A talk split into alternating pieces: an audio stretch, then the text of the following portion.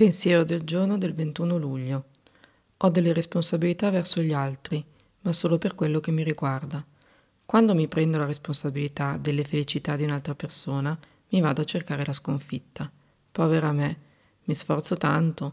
L'autocompatimento mi avvolge.